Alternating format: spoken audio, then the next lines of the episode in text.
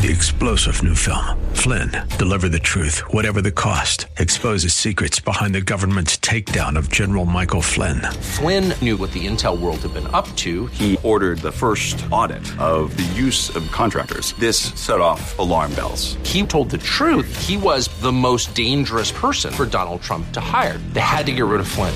Flynn, deliver the truth, whatever the cost. Available now. Watch it today. Go to salemnow.com. Salemnow.com.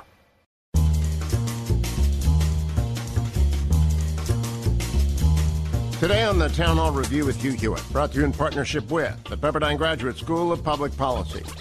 As we watch widespread and very bold protests in China, the first of their kind, the Biden administration is tepid and sheepish with its response. Congressman Mike Gallagher. This White House sort of constantly fears offending China. China, meanwhile, is pursuing a very clear objective.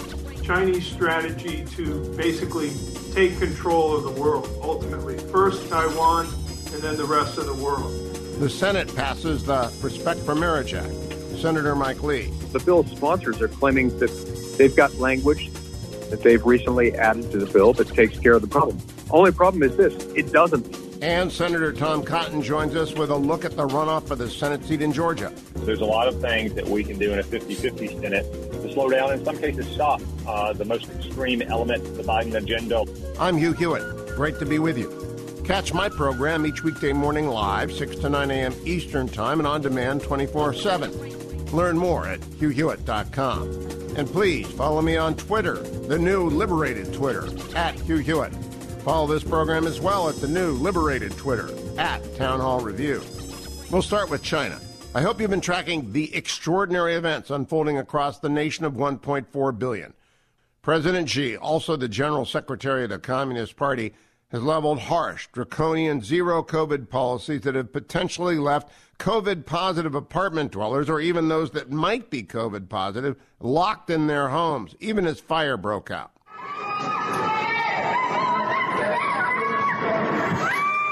News reports indicated 10 people lost their lives. The story ignited a greater fire of frustration across the nation as it's difficult to quantify given the Orwellian nature of information control in the People's Republic of China. Tens of thousands have taken to the street, maybe more.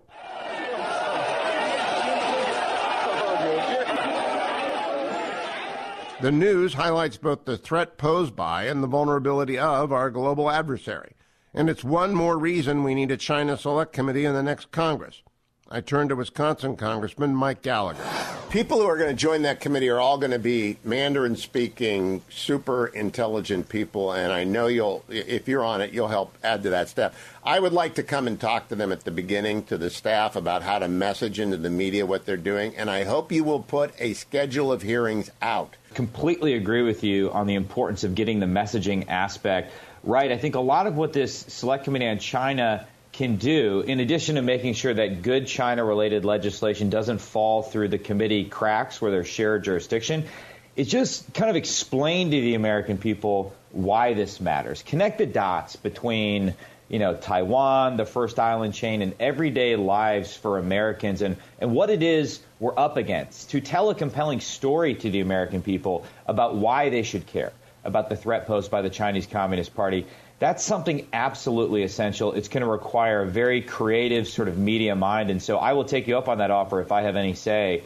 uh, in the committee going forward. Yeah, to me, the objective of the committee ought to be laid down at the beginning, which is to educate and inform the American people the threat posed to their future and their children and grandchildren's future by the Chinese Communist Party. End of mission statement to inform them. You might legislate, you might recommend legislation, but it's to inform them. I want to play for you a clip of John Kirby at the White House, uh, Congressman Gallagher. And he's a good guy. I think Admiral Kirby does his best, but he got asked about the demonstrations in China. We don't have uh, a preview of some sort of statement to read out to you today. We've been very clear about our concerns over over uh, the, the, military's domination there uh, and their practice and their policies, uh, particularly the way they treat political prisoners. But I don't have a, a statement for you today about that particular issue. On, on China, John, um, is it the U.S.'s assessment that these protests we've seen are widespread, or are they perhaps more isolated incidents that are being amplified by social media? I don't think that we know a whole lot more about the geographic location, size, scale, and scope of them than what you're learning as well through social media and through traditional media. Um, it's not like we have, I think, um, a, a, finer sense of insight than, than what's already out there in the public sphere. All right, so Congressman Gallagher, John Kirby's a good guy. The Admiral does his best. He doesn't know how many demonstrations there are. Nobody knows. I see things on Twitter. The China Committee ought to be out as the one stop shopping center for we are aware of 44 different demonstrations involving more than 100 people in the arrest. They ought to know that the Chinese uh, Communist Party uh, abrogated their deal with the Roman Catholic Church, appointed a bishop. I mean, they ought to just be the clearinghouse. Is that the mission? 100%.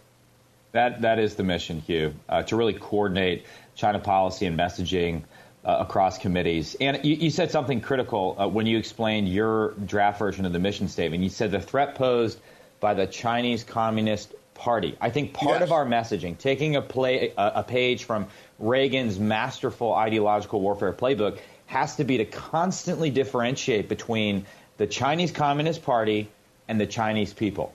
And we stand with the Chinese people against the party. And right now, we're seeing what the party does to oppress its own people because they fear their own people more than anything else. And so I was disappointed in, in sort of the tepid messaging coming out of the White House yesterday. I think the president should explicitly support the brave Chinese protesters. They're showing tremendous courage it's time for us to show some courage of our own. We need to make clear that CCP officials that are found to be responsible for any violent suppression of protesters will be subject to global Magnitsky sanctions. We should have already sanctioned, um, you know, the network of Chinese scientists and party officials who are responsible in the COVID cover-up, the Chinese Academy of Science, the Wuhan Institute of Virology. We haven't done that because this White House sort of constantly fears offending China and is still uh, subject to the delusion that we can work with China on climate change. So there's a lot of ways in which the Select Committee on China can really hold this administration's feet to the fire, uh, expose some contradictions in our national security strategy, and ultimately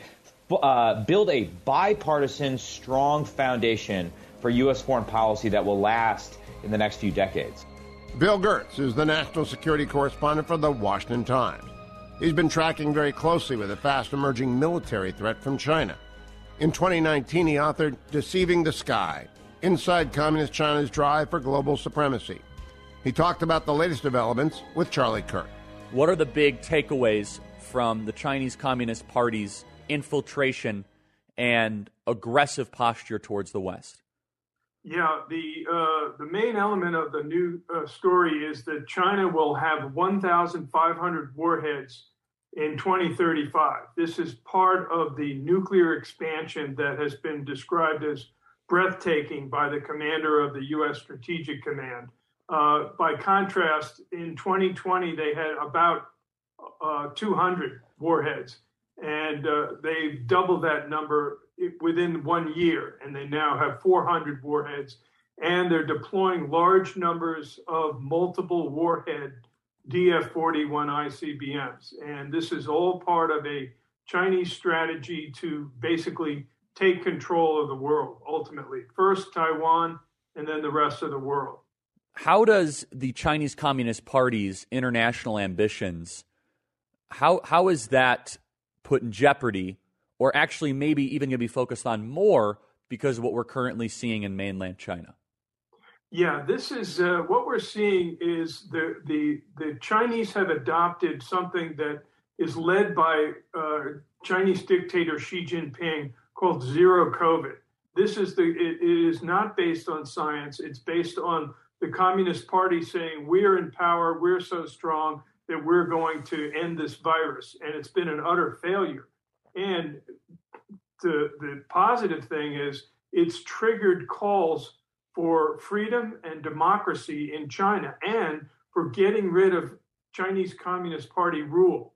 Uh, but they are in big trouble. Uh, the Chinese are cracking down. They're using their mass surveillance system. They're stopping people on the street and looking at their phones if they have Twitter or Instagram or Telegram or any of these apps. Uh, they're eliminating them, and people are beginning to be arrested. What is the Belt and Road Initiative? Yeah, this is a uh, uh, ostensibly a developing world infrastructure program, but it's really a stalking horse uh, for expanding Chinese communism. Uh, Chinese communism for years uh, had a uh, strategy called, uh, put forth by Deng Xiaoping, one of the earlier leaders, called uh, hide, bide our time, hide our capabilities. They've dropped all pretense of that earlier cautious approach, and now they're on the march. And the Belt and Road Initiative, they go into developing countries and they tell these countries, "We'd like to build a railroad for you. We'll even finance it for you." And then they uh, impose uh, extravagant terms on the loans. And when the countries can't repay it, they say, "Well, this this railroad's now ours." And they're literally taking over countries by doing that. And the strategy is to start in the developing world and work their way and try to encircle and control all the countries around the United States. Uh, the United States is viewed as the main enemy by the Chinese Communist Party, and they're working aggressively to undermine and ultimately destroy the country. They're literally uh, using their style of corruption. They're literally buying off politicians in these countries with large amounts yes. of cash and basically that's that's how they plan to take over these countries and, and africa and south america are two key areas where they're very aggressively promoting uh, the chinese view even despite the fact that most of the world recognizes that uh, the covid pandemic came from china and was most likely from uh, dangerous experiments that were taking place at a Chinese lab in Wuhan. Bill, do you think that China and the Chinese Communist Party, do you think they're taking on too many projects at once? Do you think that they actually might be more likely for a tumble, a fall, or a collapse than they might actually lead us to believe? Do you think they're overstretched? Actually, it's a good question. I think that they are in charge. The Communist Party is tightly in control. Uh, Xi Jinping, since coming to power in 2012, uh, instituted a massive purge of anyone perceived as a threat to his rule. He's now has more power than Mao Zedong. Uh, he is uh, imposed a mass surveillance system like the world has never seen. The Biden administration, including the president himself, Jake Sullivan, and the Secretary of State, have said that they're not going to oppose the Chinese communist system. This is a break from the Trump administration, which made clear that the real cause of the China threat, the threat posed by China, is Marxist Leninist uh, ideology in China. And uh, this is a, the fatal error of the Biden administration's foreign policy. They've got to recognize that it's a communist threat. Coming up, the battle for the U.S. Senate turns once again to Georgia. There's a lot of things that we can do in a 50 50 Senate to slow down, in some cases, stop uh, the most extreme elements of the Biden agenda. When the town hall review returns in a moment. As the Pepperdine Graduate School of Public Policy enters our 25th anniversary year, we've remained committed to a single truth of world history that ideas have consequences. To understand these ideas and their impact on today's politics and to test them quantitatively requires the unique curriculum we offer on our Malibu, California campus. Apply now for fall classes at pepperdine.edu slash SPP. That's pepperdine.edu slash SPP.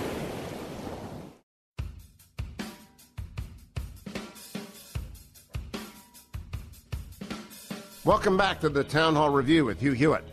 On Tuesday this week, the Senate passed by a 61 to 36 vote the Respect for Marriage Act. Twelve Republicans voted in favor of the bill. I applaud what they did. Many others, including Utah Republican Mike Lee, voted against the measure. Most of the Salem hosts are against it as well. The concern of the opponents was religious liberty. Mike Lee explained to my colleague, Charlie Kirk. Senator, you're very fired up about a specific measure and a measure within that law that is not getting enough media attention. The floor is yours. Walk our audience through it. The Respect for Marriage Act is something that recognizes same sex marriage under federal law and requires states uh, to recognize same sex marriages performed in other states as long as those states happen to recognize it. The issue that we face with this is that that legislation passing through a combination of the, the overlapping impact of various federal statutes and Supreme Court precedents produce a situation in which religious nonprofits could have their tax exempt status revoked by the federal government based on their religious beliefs about same sex marriage.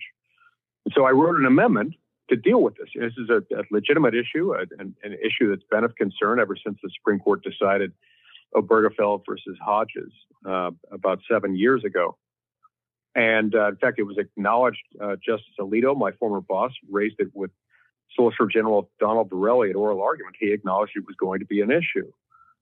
And uh, so, as long as we're codifying it, it, it makes sense mm. to hmm. put in place a, an amendment affirmatively prohibit the government from taking any yeah. adverse action against an individual or group based on that religious belief. So, so Senator, this should be easy to pass. Yeah, Senator, I'm so glad you're bringing attention to this because I actually had a conversation with a family member about this over the weekend, where I was under the impression, based on media reports, because of this LGBTQ bill that is passing through the Senate, which, by the way, no Republican should be voting for this, by the way, period, end of story, that there was some sort of bipartisan working committee. What you are trying to warn people is that not so fast, that bipartisan whatever committee has actually not solved the problem that very well could result in the Internal Revenue Service. I hope everyone in the audience understands this. This could empower the Internal Revenue Service to revoke tax exempt status from any nonprofit that believes that marriage is between one man and one woman, a school, a hospital, a church, a parachurch ministry. Is that correct, Senator? Yes. All of those things are possible. And that's exactly the kind of thing that we should never allow in this country. People shouldn't be threatened uh, with their tax exempt status if they run a religious nonprofit for sticking to a, a sincere religious belief about what marriage consists of. That's not government's role. And the fact that they're insisting on passing this bill without that amendment in it should concern us all. Now, I, I, I, my amendment would more or less render it harmless in that respect. It, it would it eliminate that risk. It's interesting, though, that we've we've got 12 Republicans who have so far been joining up with Democrats Every Democrat, all 50 Democrats in the Senate, are voting for this. And then we've got 12 Republicans who have been with them. They're willing to vote for the bill regardless of whether it's in there. Uh, the Democrats are never going to support it, and the amendment will fail. But this is kind of a, a do or die moment. It's the make or break moment for religious freedom, and, and it matters. Meanwhile, the bill's sponsors are claiming that they've got language that they've recently added to the bill that takes care of the problem. Only problem is this it doesn't. It appears to address the issue. But in fact, all it says is that the bill can't be construed itself to revoke or deny uh, a, a particular status under federal law. That's not really the concern anyway. The concern isn't that the bill itself does it, it's the bill itself leaves intact and, if anything, accelerates a pre existing risk. And so, what they've written is deliberately deceitful, I think it's deliberately written in such a way as to convince people to lull them into a false sense of security uh, that this problem has been dealt with. It hasn't. That's why the Lee Amendment needs to pass. Yeah, this is so important. So I'm going to name the senators that have voted for the gay marriage bill. I don't even like calling it the gay marriage bill. Whatever. I, they call it the Respect for Marriage Act. I think that's an insult to marriage, but that's my own personal belief. This is the the 12 people, okay? Susan Collins from Maine, Lisa Murkowski of Alaska, Rob Portman of Ohio, Mitt Romney of Utah, Thom Tillis of North Carolina, Roy Blunt of Missouri, Cynthia Lummis of Wyoming, Richard Burr of North Carolina, Shelley Moore Capito of West Virginia, Dan Sullivan of Alaska, Joni Ernst of Iowa, Todd Young of Indiana. Now, Cynthia Lummis is a very she's a liberty loving person. I'm going to text her, Senator, after this, and I would imagine she's persuadable. Some of these other people, I think, are a lost cause. But let me make sure I understand this, Senator. If even just a couple of these Republicans are, if they if they go along with the Lee amendment, would that fix this? essentially, because this is such a big issue, Senator, that if we just say, oh, the election's over, this could be the end of religious liberty. Anyone watching, your church could be attacked by the IRS because you believe in biblical marriage because of the consequence of this bill. Senator, so what is the action item for our audience right now that are fired up to hear about this happening in the Senate? And, and to be clear, eh, under the bill, they can't go after your church itself, but a religious nonprofit. Yes. They could. They can't compel your church to perform a same sex marriage, but this is bad. It's still punishing people. So here's the action item. Uh, many of these people, many of the 12 Republicans you mentioned, may well end up voting for my amendment, but that isn't enough. If they believe in the amendment and they see the need for it, such that they're willing to openly say that they support it, then they should refuse to vote for the bill at the end of the process yes. if my amendment is not adopted. That's how we know whether they're sincere in their support for the amendment. Because otherwise, they're saying, yeah, we supported it, but it wasn't that important to us. The bill was fine just the way it's written, and it's not. As we watch the Senate in this lame duck session, I need to remind you, particularly you Georgians or people who know people in Georgia, that the composition of the Senate in the next Congress is not yet decided. Right now in the Senate of the 118th Congress, 50 Democrats, 49 Republicans, and one seat that is yet to be decided. This last seat matters a lot. It's Herschel Walker's seat, I think. I turn to Arkansas Senator Tom Cotton. Everybody is going to help out Herschel, but people need to know they got to vote next Tuesday. How important is a 50 50 Senate as opposed to a Democrat majority of 51 49, Tom Cotton? Vitally important, Hugh. Uh, there's a lot of things that we can do in a 50 50 Senate to slow down, in some cases, stop uh, the most extreme elements of the Biden agenda, along with the House majority. Stop the most extreme nominees. You know, we've done that in a few cases, Hugh, where one Democratic senator balked, either publicly or privately. It's much harder to stop those radical left wingers if it takes two Democratic senators bucking their own president. But even more important you than control of the United States Senate is who will represent the people of Georgia for the next six years. This is about being Georgia's voice, and Herschel Walker will be a voice for sanity, for stable prices and a strong growing economy, for tough on crime policies, for a secure border, and a proud, strong America in the world. We know what Raphael Warnock will do. He has been a radical, radical left wing ideologue and a rubber stamp for Joe Biden's agenda. So for the people of Georgia, this could not be a more pressing decision. Coming up, Mike Garcia wins for a second time in the Blue District in California. So we have to learn how to play by those rules and, and adopt them. And as candidates, try to impart some sort of motivation level in the voters to vote early. When the Town Hall Review with Hugh Hewitt returns in a moment. Stay with us. Hey everybody, Charlie Kirk here. We've been working very hard on an amazing new docu-series called Border Battle. It chronicles the horrifying conditions on America's southern border. What you are going to see in Border Battle will blow your mind. It's amazing. First hand interviews, incredible commentary, straight up on the front lines. We've worked very hard on this from Turning Point USA, and we are exposing the border crisis. Available exclusively on salemnow.com. Produced by Turning Point USA, available at salemnow.com.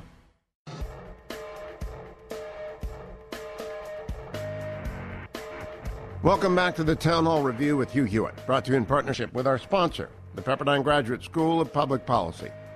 There are a number of lessons to learn from the 2022 midterm. Lesson number one the quality of candidates matters a lot. Lesson number two winning candidates need to play effectively by the new rules as those rules have changed, particularly over the last two cycles. Mike Garcia did well on both counts. He's a solid conservative candidate, and he played by the new rules. Garcia won re election this year in a district that is stacked against him. He will represent California's 27th district in Santa Clarita, northeast of Los Angeles. He joined Grant Stinchfield on the new Stinchfield podcast. You know, you sent me this list of, of Republicans who won in Democrat districts. Um, you're at the top. Joe Biden was a plus 12 Democrat district in 2020, and you are going to be now over six points probably by the time it's done, Republican district that's amazing in and of itself. Yeah, you know, it's a, it's the end result of really a, a two year uh, what I call a capture plan, right? I, at, Raytheon, I was a, a, an executive at Raytheon for 11 years. My my role was to win large uh, programs, uh, large uh, awards, and and to compete on the global stage with multiple companies. Um, and so what we referenced was a capture plan, and it was a holistic look on how to win new business, and it was in this case applied directly to this campaign. Uh, we've been running obviously since 2019 uh, in a very blue district, uh, like you said, Biden plus uh, close to 13 points.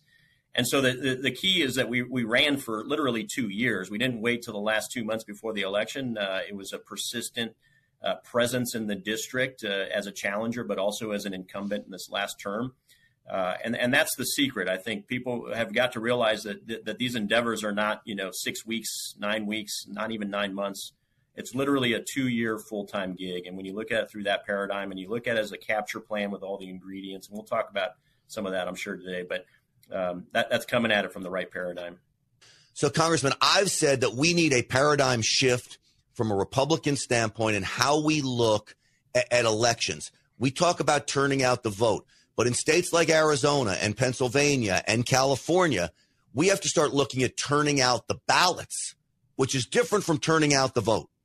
That's right. Yeah, traditionally, you know, most conservatives will vote uh, on election day, right? That's just that's just what they do. They they see it as part of the the the, the, the pomp and circumstance of an election to show up in person, uh, which is fine. We still see a lot of that. But uh, what what I've been pushing within our campaign with with our volunteers when we go canvassing, when we make phone calls, you know, and in California, it's a land of not quite right when it comes to election laws, right? We got a 30 day window uh, for vote by mail. Everyone gets a, a, vote by mail universally, whether they ask for it or not. Uh, there's no voter ID, and then there's about a 10 to 12 day uh, window to vote in person. And what what we pushed for as, as one of our strategies was try to try to get as much support as early as we can, uh, so that we do show a level of strength that that sort of uh, takes the appetite away from folks like Nancy Pelosi. And it's okay to be down in a blue district, especially uh, as a Republican in this in those early weeks. But if you're within a certain percentage and with your within a certain margin of ballots, uh, you're showing a level of strength which which frankly deters them from investing. And that that's literally what happened in our race, right? We uh, we did convince enough conservatives and enough uh, middle third uh, independent no party preference folks to to show up early. Uh, and after those early returns started coming in, and after some of the polling data came in, uh, Nancy Pelosi saw the data and decided to not fund my opponent to the, you know, the tune of she she basically put in about twenty million dollars against me in 2020, uh, and this year it was uh, you know less than less than 500k all said and done. Wow. So. So that early strength does matter. It's counterintuitive to us as conservatives. We don't necessarily trust the vote by mail. Uh, but in California, you can track your ballot. You can see when it's been accepted. You can see when it's been counted. And so there is still uh, uh, some some ambiguity, some you know uh, distrust there embedded in that whole process. But you do get a warm fuzzy that at least your ballot was counted. Uh, all right. So, so, you but, actively pushed for your supporters to mail their ballot in. Correct. And eyes wide open that we're going to lose that war, right? Um, we, we would we would go knock on someone's door, and I personally would be at someone's door, uh, you know, three weeks before election day, saying, "Hey, I would appreciate it if you could go in person in a few days and vote in person on the first day." But the, the, to your point, it's a paradigm shift, and, and with all cultural shifts or paradigm shifts, uh, it takes a, a, few years, a few iterations to convince folks, and it's water over rock kind of mentality. Uh, but look, these are the rules of, of, the game here, especially in California. It's not changing. It's going to be universal vote by mail. Um, uh, they just passed the laws to that effect. So we have to learn how to play by those rules and, and adopt them. And as candidates, try to impart some sort of uh, you know uh, motivation level in the voters to, to, to vote early. You can get the Stinchfield podcast as well as many other great podcasts on the Salem Podcast Network. Coming up, COVID, the flu, RSV. It's a heavy season for respiratory viruses. So we're paying the price of sheltering people uh, longer than they needed to be sheltered. Marty Makary of Johns Hopkins from the Town Hall Review with Hugh Hewitt returns in a moment. Grounded in our distinctive Great Books curriculum, the Pepperdine Graduate School of Public Policy prepares students for exciting careers in politics who understand the relevance of America's founding principles to today's policy challenges. From our Southern California campus, we've sent over a thousand alumni across America and around the world. The application period for fall 2022 classes has begun. Find out more at pepperdine.edu slash SPP. That's pepperdine.edu slash SPP.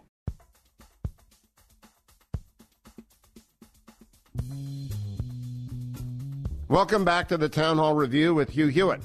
Have I reminded you yet that on Tuesday you've got to get out and vote for Herschel Walker if you live in Georgia? There's your last reminder from me.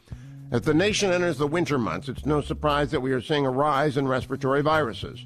The opening line from a piece at Forbes reflects much of the coverage that we've seen. Quote, Three viruses are leading to a rise in hospitalizations in children. COVID 19, flu, and RSV have combined to create a tripledemic. The facts are true. But our public health officials, already in sore need of restored credibility, have not done themselves any favors here. That's the argument of Marty Makary of Johns Hopkins. He was a guest of Chris Stigall on AM 990 The Answer in Philadelphia when you listen to certain health officials like Dr. Fauci, I, I don't know. I feel like sometimes I've, uh, you know, I hit my head and I woke up and I'm still where we were. Like, like the last three years have been a dream and we just keep living the same thing. Are we really seriously entertaining? And it sounds like he is a conversation of keeping kids out of school again. He said that on Sunday. Unfortunately, they still believe in zero COVID policies. They truly believe in closures and business closures and school closures. They just believe the threshold for doing that changes a little bit. Now, he's factoring in the political will a little bit, but remember, in some of the northern states in the United States, they really think they saved thousands of lives in Michigan for closing parks and schools. The governor there, Whitmer, said, um, we saved thousands of lives. It was a tough decision. If you look at Michigan versus Sweden, for example, identical population. There's no more perfect comparison of COVID policies. Sweden was wide open. Michigan was closing parks and schools. Michigan has double the deaths of Sweden. So unfortunately, the narrative that they saved lives from these restrictions is still, you know, living large in, in the minds of many people. And depending on what news you listen to, people actually still believe three to 400 Americans are dying of COVID right now every day. Those, those numbers are far exaggerated because of the number of people who test positive when they die from other illnesses and it gets logged as a COVID death. So that helps fuel this sense of we're in a state of emergency. The reality is 95% of the people in the hospital with a respiratory infection right now have influenza or RSV, not COVID. Gordon Chang said about China and the uprising we're seeing right now, where they're practicing a zero COVID lockdown and the Chinese people are rising up and saying, no, I asked Gordon, I said, do they really earnestly believe that they can control this virus or is this just human control? And he said, eh, you know, that, that kind of the Maoist way of thinking is that yes, nature is something that he, he believes that sincerely he can control. you can control the spread of a virus. And I would just ask you, from a medical point of view, is there such a thing? Well, you can postpone the spread of COVID a little bit by going into very harsh lockdowns. And some people who were high risk chose to go that route the first year of the pandemic in the US until they could get the vaccine. But the problem is that these zero COVID policies that are cruel and often a human rights violation are ignoring the fact that there's a 10,000 fold difference in the risk to an older individual with a risk factor versus a young, healthy person. So, unfortunately, 100 million healthy Chinese kids are going to have to undergo some of the most cruel treatment of children you can envision for a virus that essentially poses no risk to them whatsoever beyond the common cold. That's what's so hard to watch about China. Two weeks ago, I'm watching football, and a local news anchor does a, you know, interrupts football and says, Hey, coming up tonight at 10, how to keep your children safe from the tridemic. And I said, what the hell does tridemic mean? And I'm looking around. I've never heard this. And uh, by the middle of the, the next week, Rochelle Walensky's on CNN talking about the tridemic.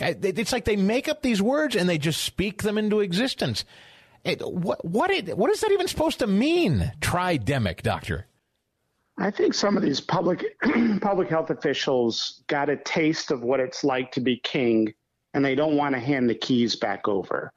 We do not have a tridemic.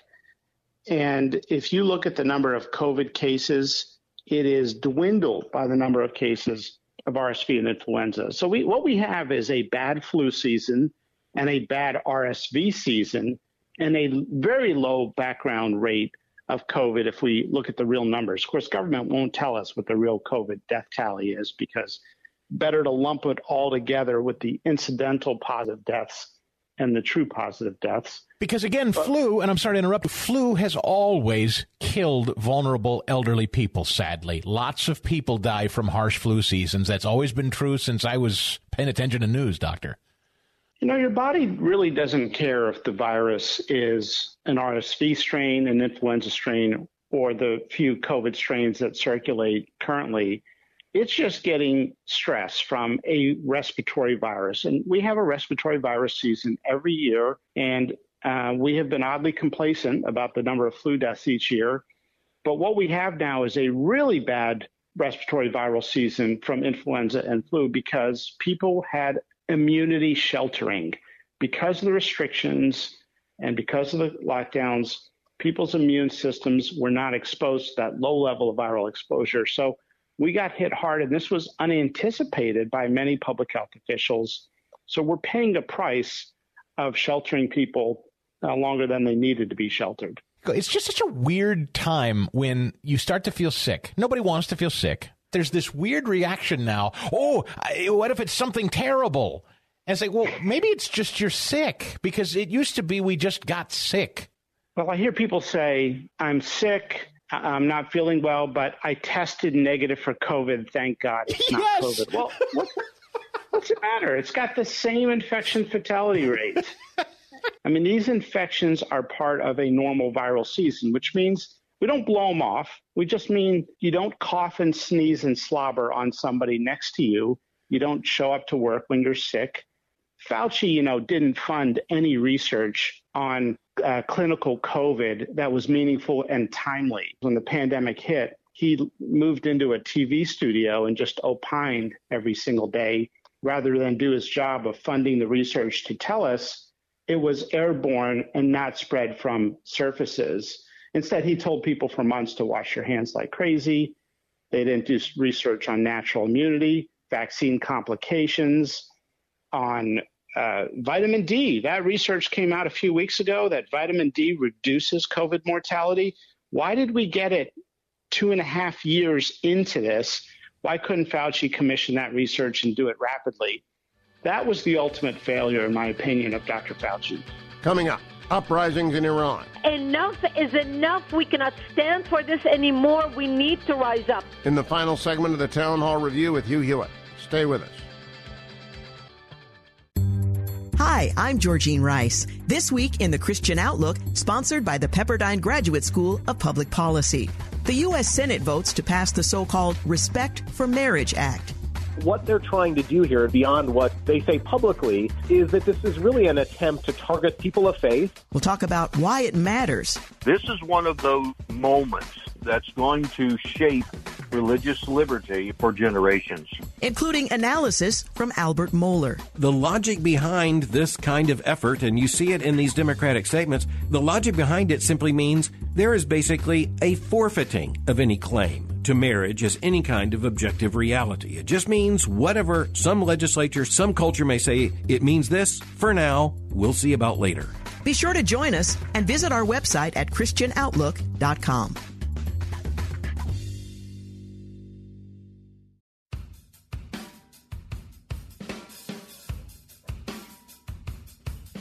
Welcome back to the Town Hall Review with Hugh Hewitt. On Tuesday this week at the World Cup in Qatar, USA beat Iran 1 0 to advance to this weekend's contest against Netherlands. But as is often the case in international sport, the story behind the stories is bigger, bigger than what happened on the field of play.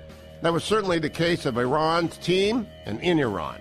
In Iran, the death of Mahsa Amini over a month ago in police custody spurred widespread protests that continue the greatest set of protests since the Green Movement in 2009, perhaps since the 1979 revolution that brought the mullahs to power.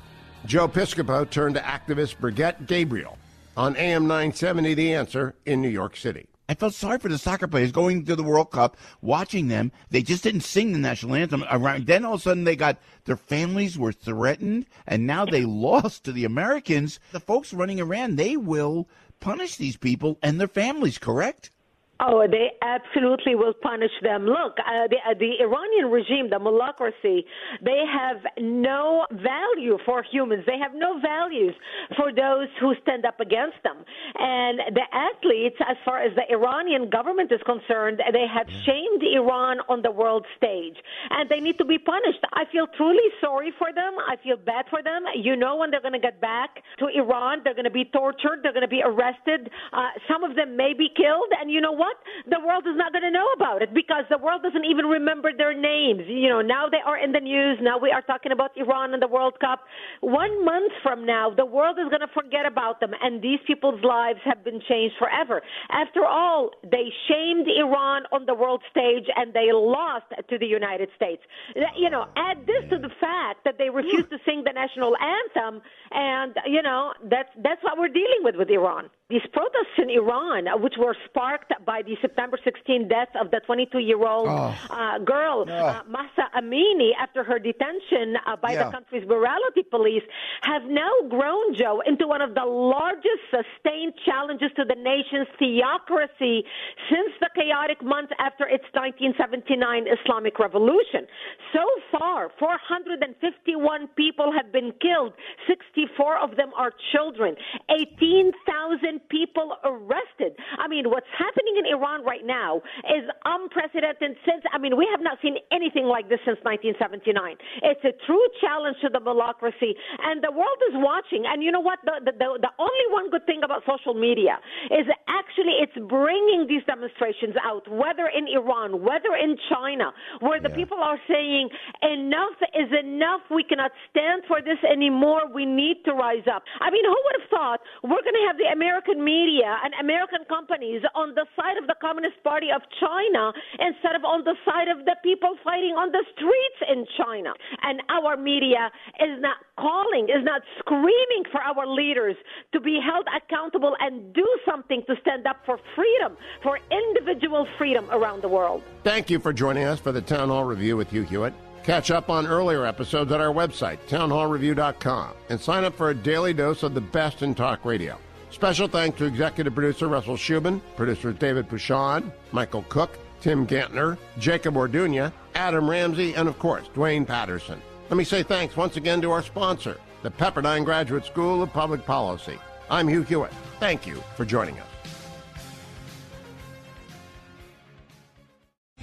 Three star general Michael J. Flynn, head of the Pentagon Intelligence Agency, knew all the government's dirty secrets. He was one of the most respected generals in the military. Flynn knew what the intel world had been up to, he understood its funding. He ordered the first audit of the use of contractors. This set off alarm bells. The explosive new documentary, Flynn, Deliver the Truth, Whatever the Cost, and covers the facts behind this scandal. Flynn told the truth. He was the most dangerous person for Donald Trump to hire. I find out the worst enemy that I'm going to face in my life is right here in America. They took my assessment and they wanted me to change it. And I was like, I'm not changing it. They had to get rid of Flynn with in depth interviews, archival footage, and never before seen personal records of the man behind the headlines. I just felt like I was drowning. Flynn, deliver the truth, whatever the cost. Available now. Watch it today. Go to salemnow.com. Salemnow.com.